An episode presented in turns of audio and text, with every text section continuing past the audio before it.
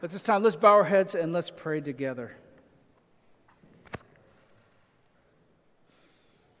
Let's just ask the Lord to calm our hearts and our minds, and to open our hearts and minds to His Word. Lord, we just come before you and we ask that as we hear from you, Lord, I pray your Spirit would speak into our lives, into our hearts into our minds. We lift this time up to you. And Lord, we just pray for your spirit to move into the lives of your people. We ask this, Jesus, in your name. Amen. Uh, December 20th, 1997, my life completely changed and went on a new course. And I was thinking about it. I could probably say, if not definitively say, that was the best day of my life. Because what would follow from that day and would lead from there would be blessings that I never thought would happen, and truly never thought would happen. That was the day Jamie and I got married.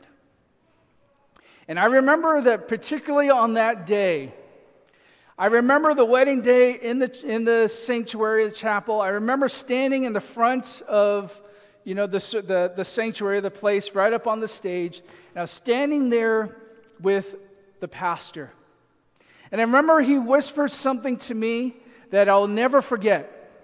Something that I would share with the groom that I would, grooms that I would eventually conduct their service, their wedding, I would share the same words that was shared to me that day. And he whispered to me and he said, Mike, don't forget this moment. You will remember this moment for the rest of your life. And the moment he was referring to specifically was when those doors would open and I would see my bride for the first time. So when he said that to me, I got excited, right? I'm already excited. I wasn't nervous, all right? I was more like excited up there, right? It's like, okay, I'm going to remember this moment. So I remember he made the announcement for all to rise for the coming of the bride, and the music started, and the doors opened, and as soon as the music hit, everybody stood up but here's the problem the door was not in line center with the center aisle, it was just adjacent. So when everybody stood up, all I could see were heads at the door. I couldn't get that capture that moment when those doors open and I saw Jamie for the first time because everybody stood up. I'm like, I, I had this near panic moment, like, wait, I'm missing the moment. I can't see. And I was like trying to get look around and go on my tiptoes, and it's not very manly for the groom to go on their tiptoes during the, the wedding ceremony. But everyone's looking there. So as she opened the door, I, I glanced, I saw her hair. I was looking around trying to catch a catch a glimpse. But as she walked down and turned the corner, and there I saw her in the center aisle. There was my beautiful bride. And I remember that moment. And that's a moment that I reminded other grooms in their weddings to remember that moment for the rest of your life. Almost 26 years later, right? Fast forward 26 later, we have three kids, three wonderful, beautiful kids. And that moment Truly, I say, best single day of my life because of what will come from that day. And it's kind of interesting. I assume now, at the 26 years later, I assume that I'm closer in days to my kid's wedding than I am of my own, right? Enough time has passed. We're probably closer to their wedding day than I am or that we are of our own wedding day. It's kind of crazy. In fact, I look back, you know, we've been moving our stuff out of storage and we came across our, our, one of our boxes of our wedding album.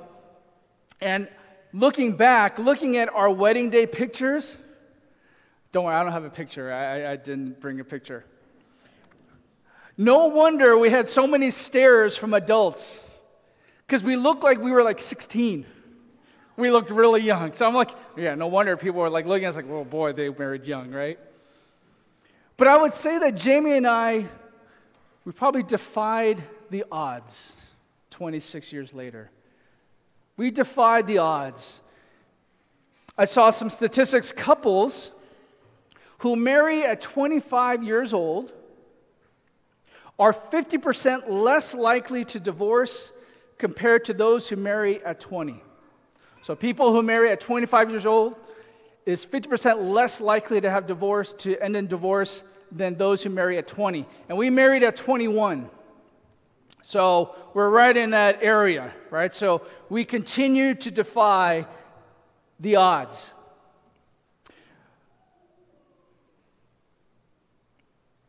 Marriages begin with a definitive declaration of I will. Right? If those of you got married in the wedding ceremony, you have the vows I will, right? And whenever I marry somebody, I try to make sure that couple says with conviction, I will or I do. The pastor did that to me, kind of kind of messed with me a little bit during my sermon. I had to make sure I said, I didn't have to say, I will. I had to say, I will, right? The definitive yes. And I was trying to make sure the couples, when they say I will, they say it like they mean it, you know? But marriages start with those two words, I will, or I do, right? Yet so many marriages end when the couples begin to think, Will I? Will I? Will I be able to stay committed? Will I be happier with someone else? Will I be happier if I was just alone? It goes from I will to will I? Eventually, can I? Right? Past few months, we've been looking at our understanding of what it means to be created in the image and likeness of God, right? Do we fully understand what that means, being created in the image and likeness of God? And we've been looking at how the enemy really tries to attack our understanding of that. And he, he attacks our understanding in four ways. How we understand, or he attacks our selfish pride, right? He tries to manipulate our selfish pride. And then he tries to distort our self image so that we would have an unhealthy self image, an unhealthy understanding of who we are and who we are, how we were created in God's image. And a lot of times that distortion of a self image leads to self loathing, depression, unhealthy self image, etc., right?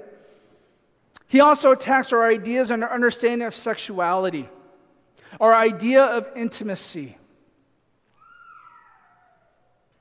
And he also distorts and attacked our understanding of the sanctity of life so that we would devalue life. We have, he would sabotage our understanding of what it means to be given life. And we looked at some challenges we face today related to those categories. But when we look at the decision that Adam and Eve made in the garden, we'll see that all four areas are affected by their decision. All four areas are affected the selfish pride, self image, sexuality, and also the sanctity of life.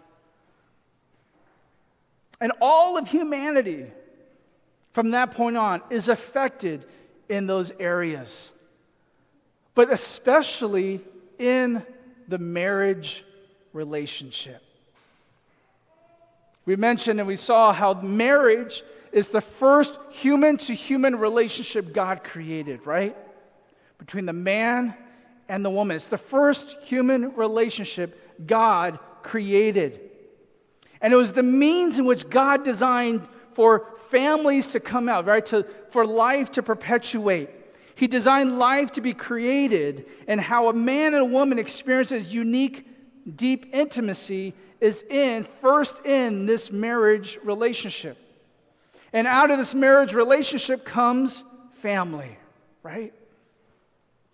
But from the garden to the present, the marriage relationship has been affected by that decision Adam and Eve made in the garden.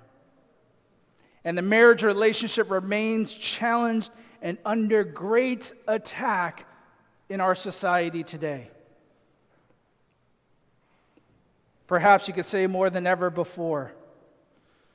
And divorce has become a common and accepted byproduct of such challenges and attack. Right? Divorce has become a common and accepted byproduct of such challenges and attacks. Came across some statistics regarding divorce.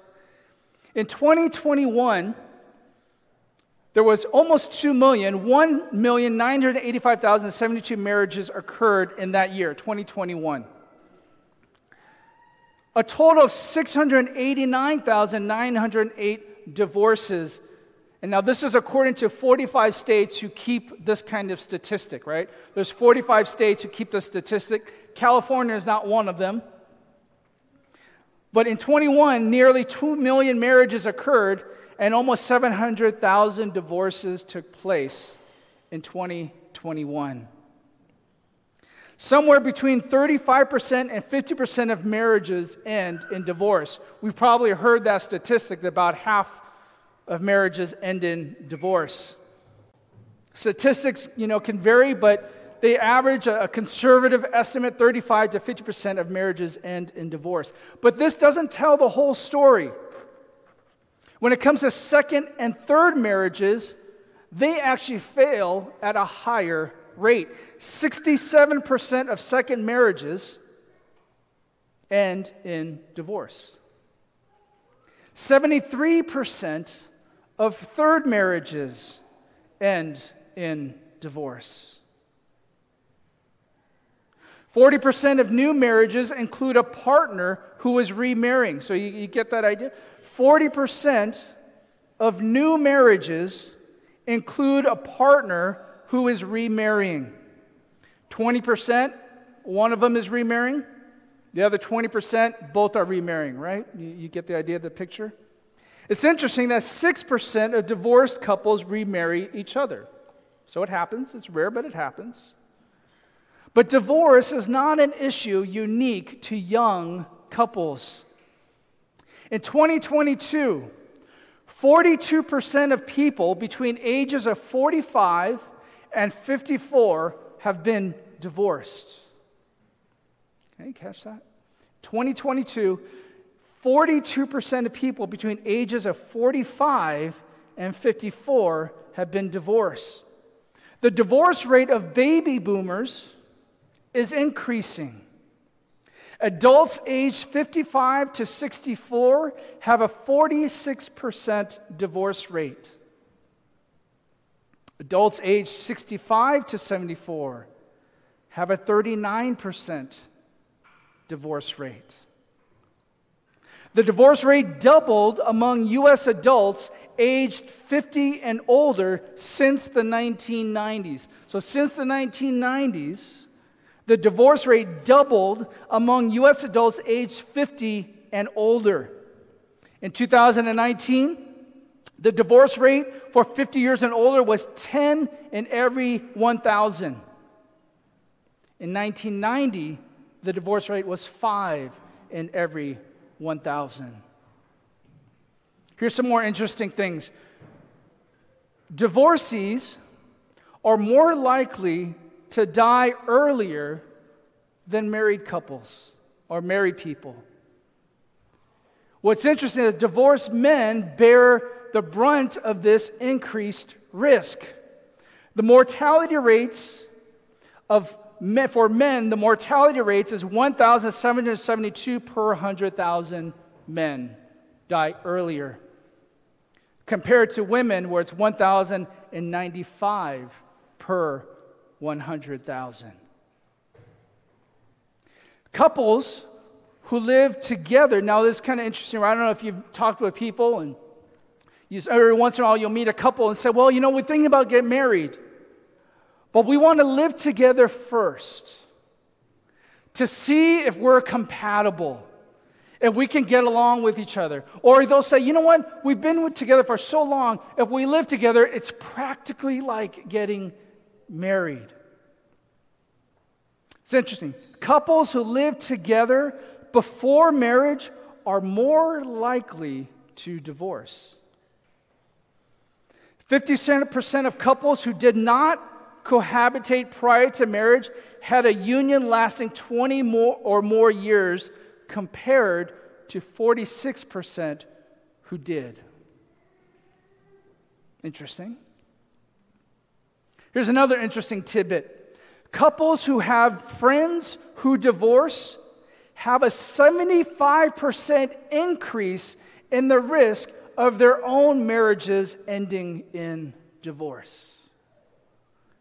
Those who have friends who divorce have a 75% increase risk in their own marriages ending in divorce. Some people see that as a social contagion, right?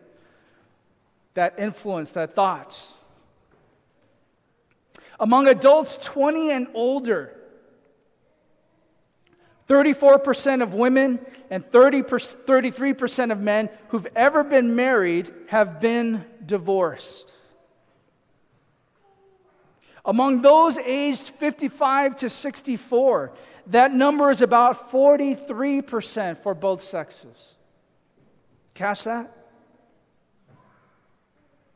This number drops to 39% among adults 65 to 74, and 24% among those 75 and older right? So you kind of see the, the skew a little bit, right? You marry too young, but then as you get a little older, it gets safe, but as you get older, the risk increases again.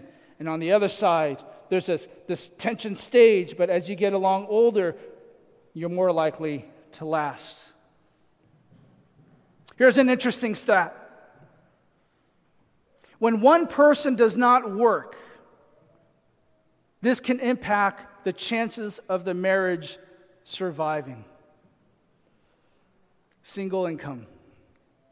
In 2022, only 21% of divorces involve men not in the labor force. 22% of divorces involve women who are not working. That may be contrary to what you would think.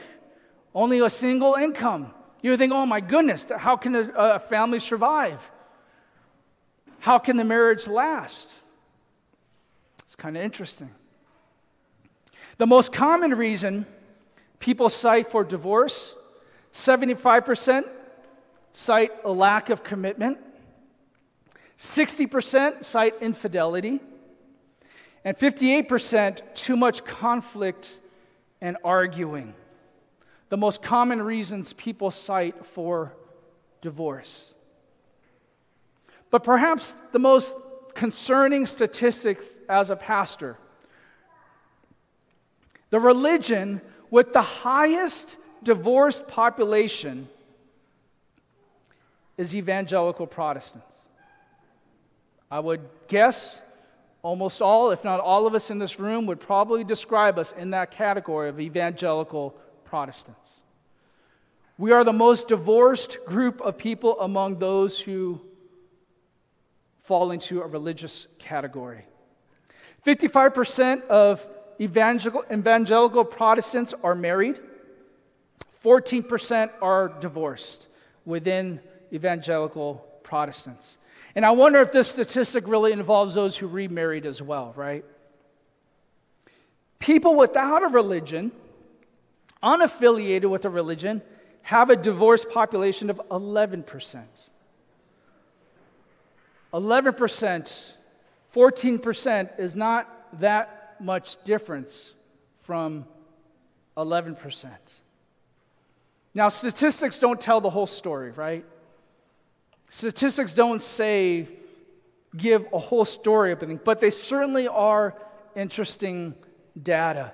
Exceptions certainly exist. Today we're going to look go back at what happened in the garden with Adam and Eve and their decision and see how their decision affects all marriages today. It's not that what they did is they're responsible for what's going on in our marriages today, right? We can't just sit back and say, man, if it wasn't for Adam and Eve, our marriages would just be perfectly fine. But we certainly see how we follow the same pattern or affected by that decision that they had made. And if you're not married today, right, some of you are not married today, I think you'll find that the principles we go over today will apply to different areas in your life. And if you're hopeful that one day you will marry, hopefully that these things will serve as a, a cautionary tale of the value of what the marriage relationship is, so that you are prepared and ready for that time if and when that moment comes for you. But we're going to take a look first at a summary of what we know of the marriage God intended. Right? We've been looking at it the last you know, a couple months, right? What's the summary of what we know of the marriage of the marriage relationship that God intended? And we know that first one, both were created in God's image and likeness. Man and woman were created in the image and likeness of God. And God created man in his own image. In the image of God, he created him male and female, he created them. Genesis chapter 1, verse 27. All right, we covered that. We've covered that before. So I'm just giving a summary. We also saw that marriage was designed to be between a man and a woman, but to enjoy intimate union, a special union between the man and the woman. Chapter 2, verse 24. For this cause, a man shall leave his father and his mother and shall cleave to the wife, and they shall become one flesh. And the man and his wife were both naked and were not ashamed. So, God designed life to, per- to perpetuate through this marriage relationship between a husband and a wife, a man and a woman. And here, through this relationship, you'll see the beautiful circle or cycle of life. The man and woman come together, they have children, and soon they will form their own families, their own circle, and it goes and it continues that circle of life. It's kind of funny. I'm at the place in my life. I, have shared with you before, I don't get, I, I try not to cry in shows and movies. But I have to admit that whenever I go to a wedding now, I'm at that place in my life where I get a little choked up. And it's not about the wedding that's happening in the moment, right? I'm happy for them and all, but I'm not like real too like emotional about it. But I go back, I, I, kind I, I start to envision my own kids, their wedding day, what it'll be like to see my daughters, oh my goodness, or my son, oh my goodness, get married. I don't know if I'll stay composed that day, I'll be honest with you, right? But that's the cycle of life, the beautiful cycle of life that God created. That through the husband and wife, they'll have a family, and through that family comes life, and they will have their own family, and they will have their own. Lord willing, of course, right? Exceptions to everything. But the man and the woman have roles and responsibilities to each other in the relationship. Based on what we can gather from the text, the man seems to bear more accountability in the relationship. Well, you say, well, how do you know that, Pastor Mike? Why are you getting that? Where are you getting that from? Notice what's interesting. When God created the man, God commands Adam to not eat of the fruit of the tree of knowledge, good and evil, before he creates Eve. Right? We see this in chapter 2, verse 16. And the Lord God commanded the man, saying, From any tree of the garden you may eat freely, but do not eat of the tree of the knowledge of good and evil, for in the day you eat of it, you shall surely die. This doesn't mean Eve was, restrict, was not restricted by the command. But I think this speaks to the accountability that the man was given. Because I think God could have easily created both at the same time and spoke to both of them said, okay, you two, do not eat of the fruit. But for whatever reason God had intended to design, He first creates the man and He commands the man, do not eat of the tree of the knowledge of good and evil, for the day of it you shall surely die. God also gives the man authority to call and name the woman. That's kind of interesting. In chapter 1, we see God who's the one who calls and names. But here in chapter 2, we saw that he gives that authority to Adam or to the man. And the man said, This is now bone of my bones and flesh of my flesh. She shall be called woman because she was taken out of man. Verse 20, now the man called his wife's name Eve. We see that in chapter 3, verse 20. The man calls his wife's name Eve because she was the mother of all the living. So again, we see that God gives a special authority that he gave to the man. Third thing, God calls for the man first and speaks to him last. We talked about it. When both Adam and Eve ate of the fruits, who does he talk call out first? He calls out the man. Hey, where are you? Right? The Lord God called to the man and said to him, Where are you? And we saw that once that he admits what he did, and the woman admits what she did, right? God speaks to the man, he speaks to the woman, he speaks to the serpent, then he speaks to the woman, and then he saves the man for last. And we talked about that, right? If you're a kid, you and your sibling gets in trouble, you probably want to be the first one. Uh, it depends on your parents. I don't know how they do things. But you save the more serious one for last because this is going to take some time. And when he speaks to Adam, he speaks to Adam a little bit more than he does to Eve. God also calls for the man, or I'm sorry, God also, the emphasis is still on the man as they're banished from the garden. In chapter 3, verse 23, he says, Therefore the Lord God sent him out from the Garden of Eden to cultivate the ground from which he was taken. So he drove the man out. Of course, Eve was there with him. So you see a special emphasis and accountability seems to be given to the role of the man in this relationship. A higher degree of accountability and responsibility in the marriage relationship. And I don't think this is an antiquated, just an Old Testament idea. Paul references in Ephesians chapter 5, verse 25, in talking about the relationship of the husbands and wives, he charges the husbands love your wives just as Christ loved the church and gave himself up for her. That is a high degree of responsibility and accountability.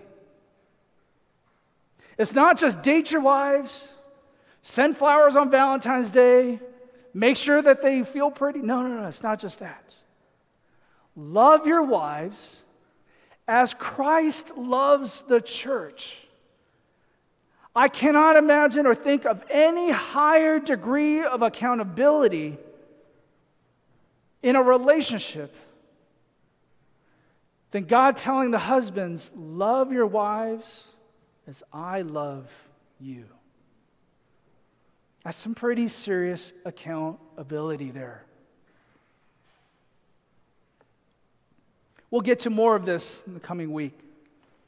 We saw that also God created the woman to be the man's helper. Then the Lord God said, It is not good for the man to be alone. I will make him a helper suitable for him. So the Lord God fashioned into a woman from the side of the man which he had taken from the man and brought her to the man. This idea of a suitable helper.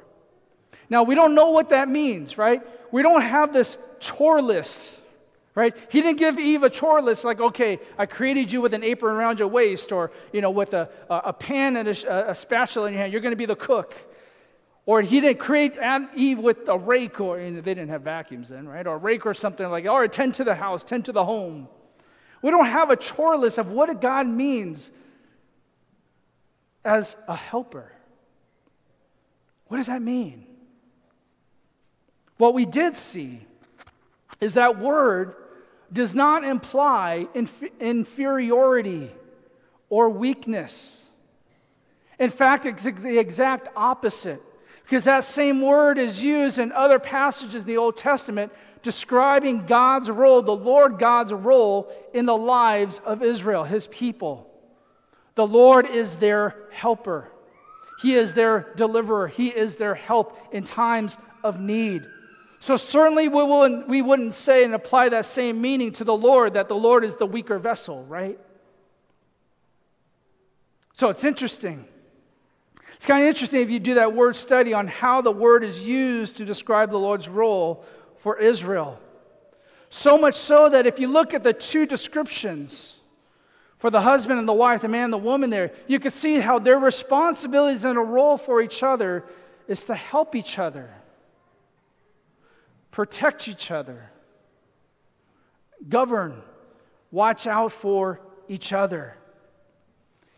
Now, many of you may, some of you or some other people may hear this and think, I don't like the sound of this. This whole idea of women being the helper. Pastor Mike, this is 2023 we're talking here. This is not like 1923 or 1823 or the year 23 or 23 BC. Isn't that a little antiquated? Well, I must say, if Scripture was to reverse the order and women were created first, or we flipped it, would the women feel like, that sounds a little better? I like the sound of that, right? If it was reversed, men, we would have to submit to God's design, right? If Paul, writing his letter, said, Oh, now that we're in Christ, the roles are reversed, we would have to submit to the Lord's design.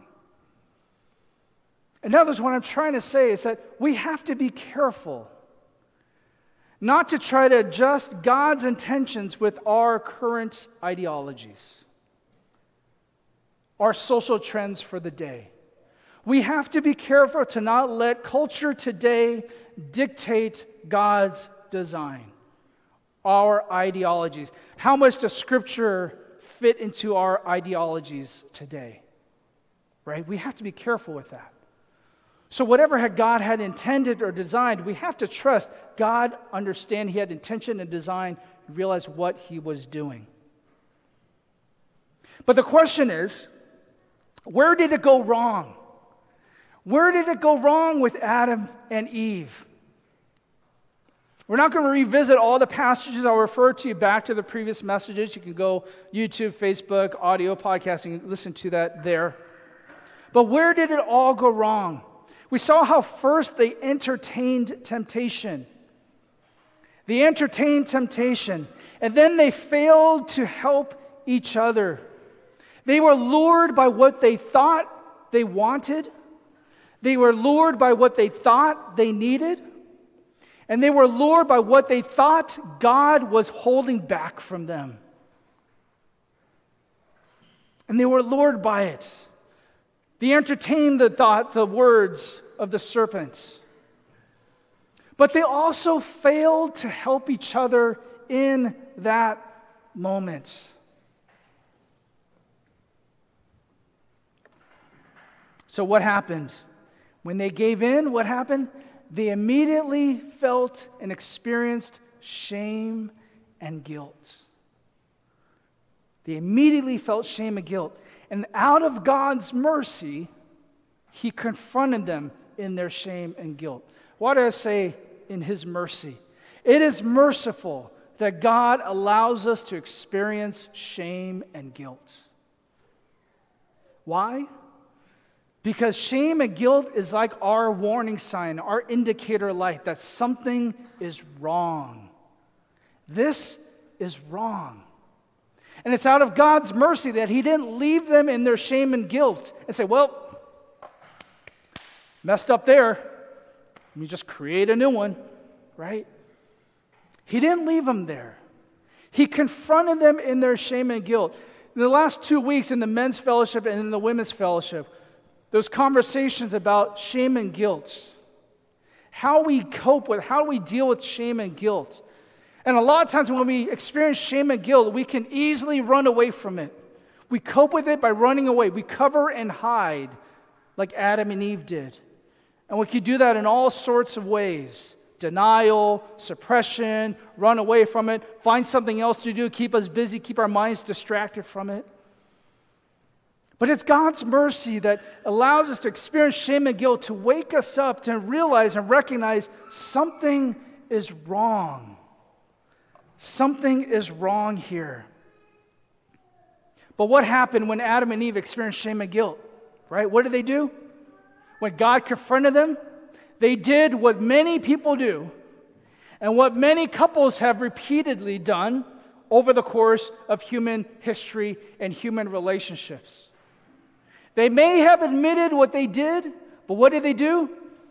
They blamed the others, they blamed each other.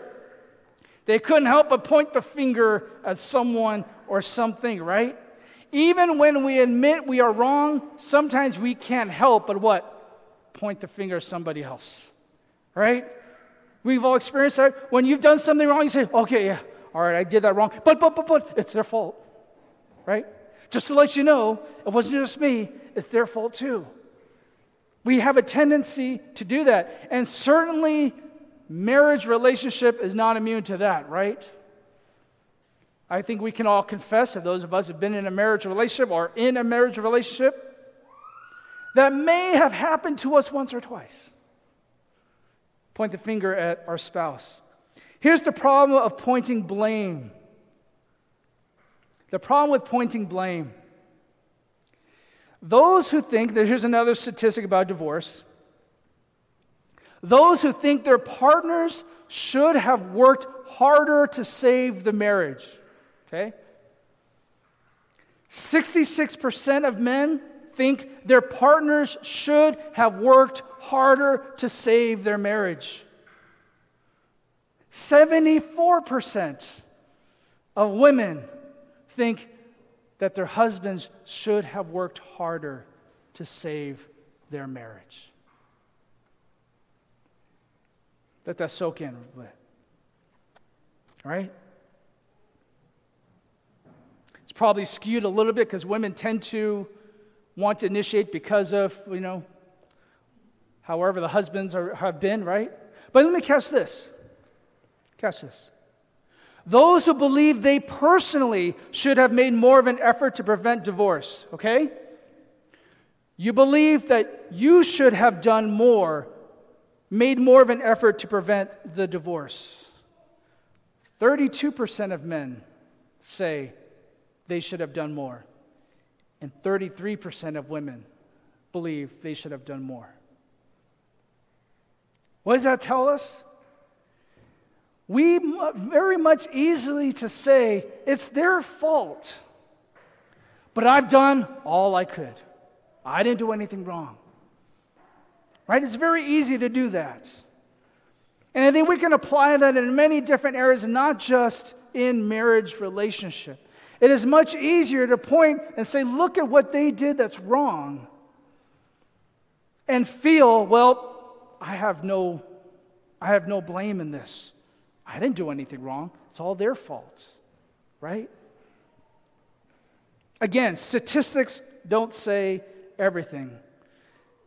And there are exceptions to statistics, right? But pointing blame at others is not a new problem, is it?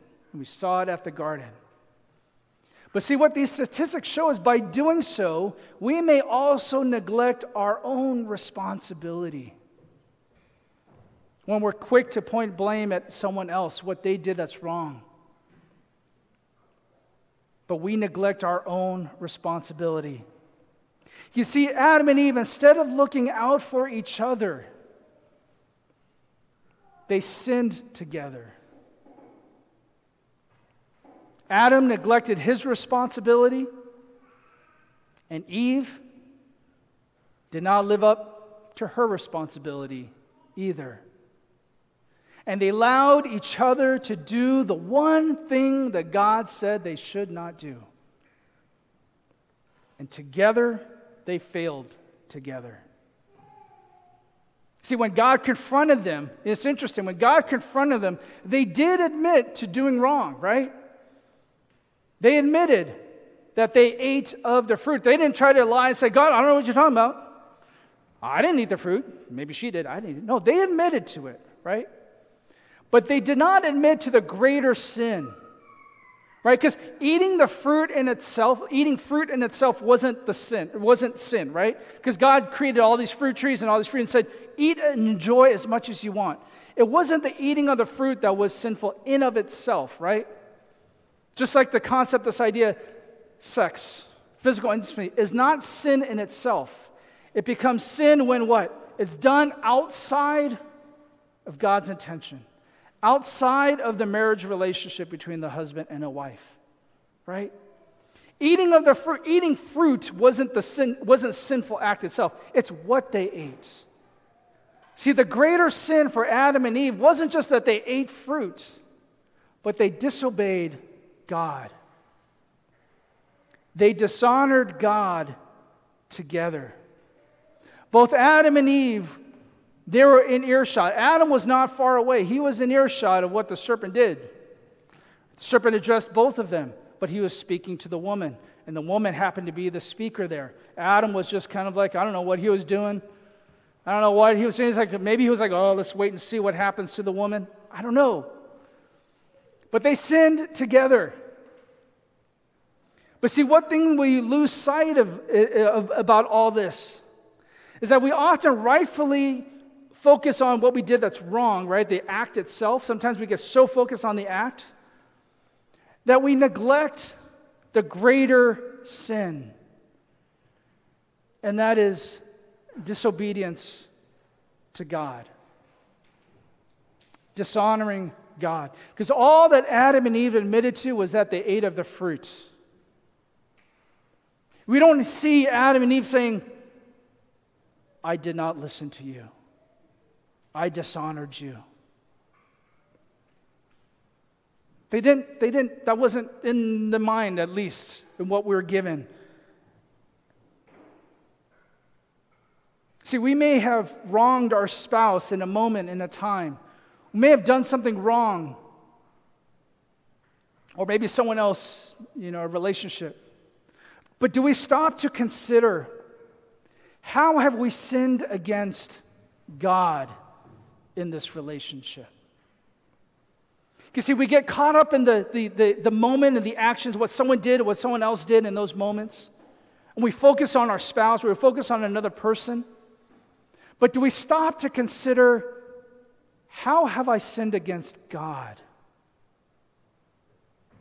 God, how have I dishonored you in this? See, when it comes to a marital commitment, right, the marriage commitment, the relationship, they remember the vows they exchanged with each other, right? You remember that moment? You exchanged vows, what you said you would commit to, you vow to. In that moment, you're not just making vows to each other. What makes the Christian marriage distinct is that you're not just making a commitment to each other, but you're making a vow commitment before God. You are, you are deciding to enter this God given relationship, this God given gift, and you're making a commitment before God. And we neglect that. We think it's, well, we're just making a commitment to each other, and well, you know what, we can break each other's promise. But we can neglect the fact that, look, we are first accountable to God. Even when we have been wronged by somebody, we have to first recognize we are still accountable to God. How we respond, how we act, what we do, even when we're wronged, we are still accountable to God. Taking out of a marriage relationship, in our other relationships in our life. If you've been wronged by somebody,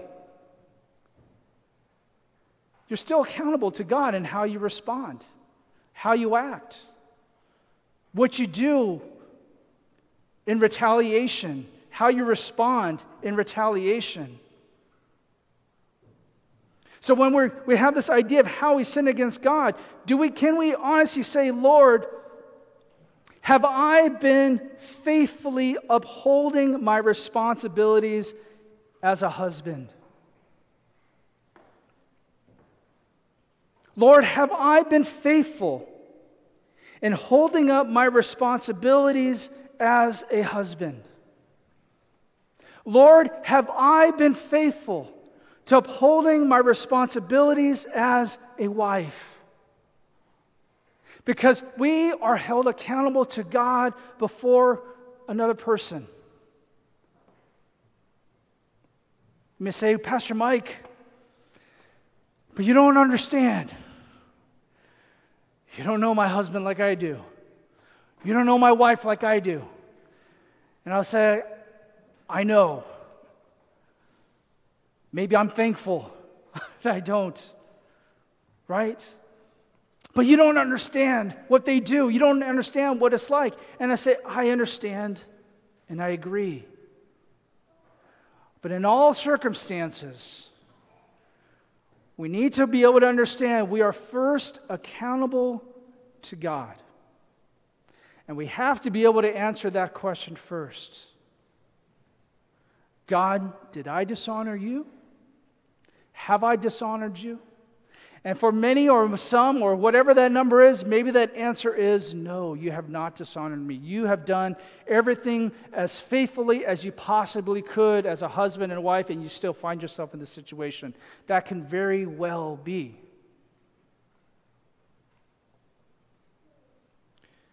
We started off with the question, Will I? And we end with the question, Will I? Will I allow the Lord to lead and affect my heart in the marriage relationship? Will I forgive as God, as I expect God to forgive me? Will I do that? Will I love my wife as I want God to love me, as I experience God's love for me, will I be able to love as the model that Jesus gave to us? Will I be able to submit to my husband even when he gives me all the reasons not to? See, all these will I questions flipped over. We have to be willing to say in the marriage relationship and in any relationship, whether it's children and parents, whether it's your friends, whether it's whatever it is, we are held accountable before God. And that's the first thing we need to confront. Because Adam and Eve neglected that point. They lost sight that they're accountable to God. It was God who gave that command. And they were lured by their own expectations, desires, and wants. It's difficult. It's difficult to let your heart do that. I understand that. It's hard. And it takes a lot of humility to not let pride dictate what's wrong. It takes a lot of humility to say before God, God, search my heart first. Before I start listing all the things that my spouse is doing, search my heart first. What's my role in this? What's my responsibility in this? Can you search me so that I will be honorable before you? Will I honor the Lord in my marriage first and foremost? Lord, I first want to honor you. Help me so that, if possible, I can honor my spouse. The picture on the slide, I'll close with this, is a wedding ring on the edge of a finger for those of you who aren't watching and describing, it's a picture of a finger and a wedding ring on the edge of a finger. Is the ring coming on or is it coming off? Next time, we're going to look at more specific conflicts specific results of sin in our, what we share in the experience of a marriage relationship. I want us to bow our heads. Let's close our eyes.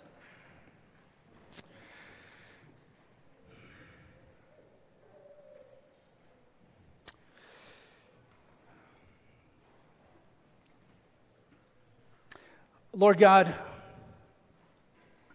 you gave us a great gift of life, a great gift of relationships, the great gift to experience love, companionship, intimacy, fellowship.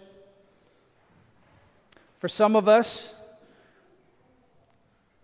we've experienced being able to see life come through our relationships and our children. And Lord, we also recognize life comes with conflict, hardship, pain, suffering. And with those things affects our relationships.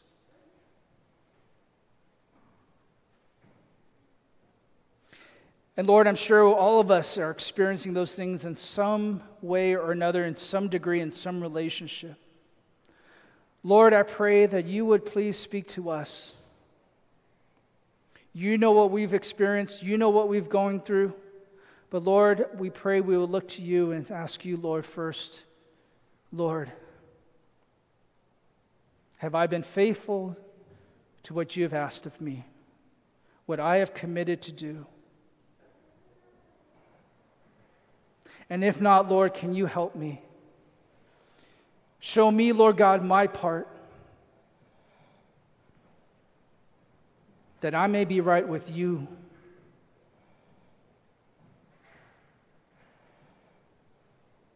Thank you, Lord God, that you are a healer, a miracle worker, a comforter, and a model of love. We thank you and praise you in Jesus' name. Amen. Let's stand and let's worship together.